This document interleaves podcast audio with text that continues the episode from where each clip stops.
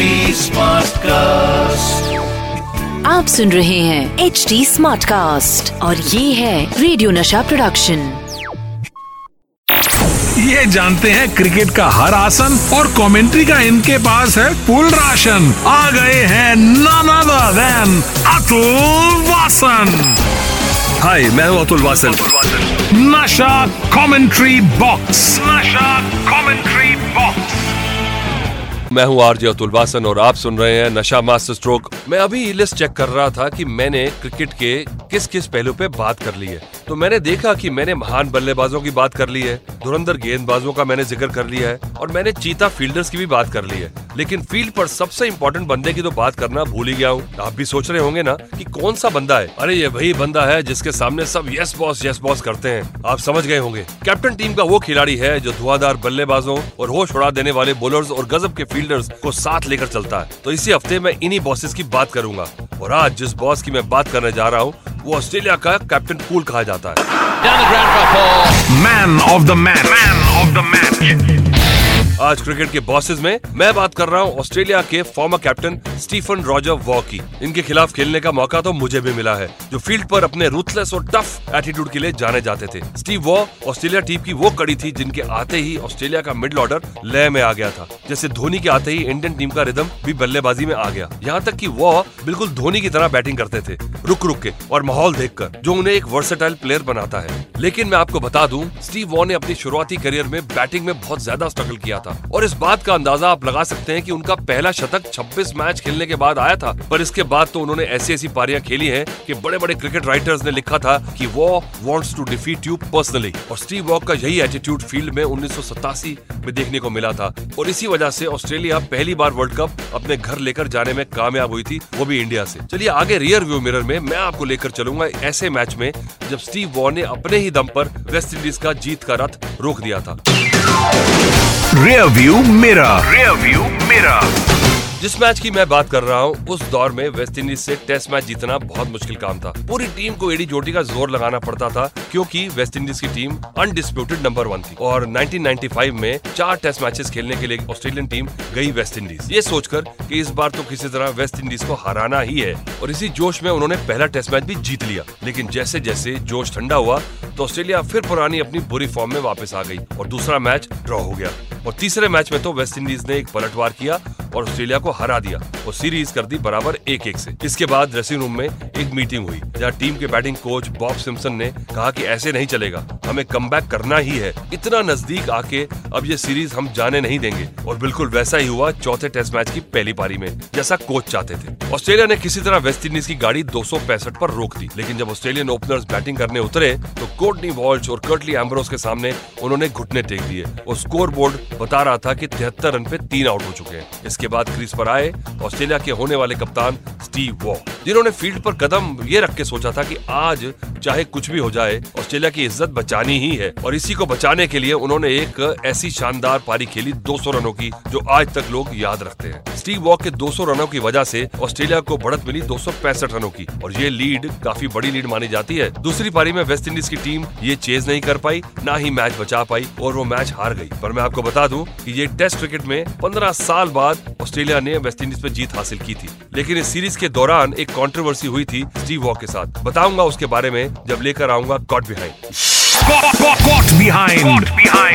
1995 की Australia West Indies series का पहला टेस्ट मैच चल रहा था और इस टेस्ट मैच में स्टीव वॉक की एक कंट्रोवर्सी हुई थी ब्रायन लारा के साथ। हुआ ये था कि वेस्ट इंडीज की टीम ताश के पत्तों की तरह बिखर रही थी पर एक छोर पर उनके बेस्ट बैट्समैन ब्रायन लारा टिके हुए थे और पारी को धीरे धीरे आगे बढ़ा रहे थे। लेकिन उस दिन वेस्ट इंडीज के बल्लेबाजों को ब्रेंडन जूलियन को खेलने में बहुत ज़्यादा दिक्कत आ रही थी और जूलियन से ब्रायन लारा भी बहुत ज़्यादा परेशान थे क्योंकि वो उन्हें स्कोर नहीं करने दे रहे थे, जिनसे उस पर प्रेशर बढ़ रहा था और उसी प्रेशर को हल्का करने के चक्कर में उन्होंने एक शॉट हवा में मारा, जो सीधा स्टीव वॉक के हाथ में जाकर फंस गया Gone, I think, at the third attempt. Again, it's the bounce here that Brian Lara is unable to get on top of that shot. Right to Steve Waugh. Bounces out once. He grabs at it again.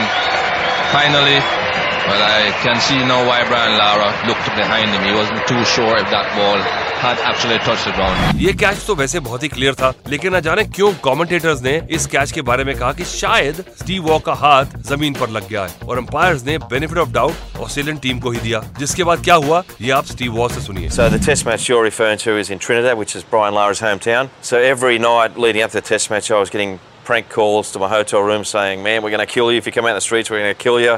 Every time I walk around, I was mo- most wanted man in Trinidad.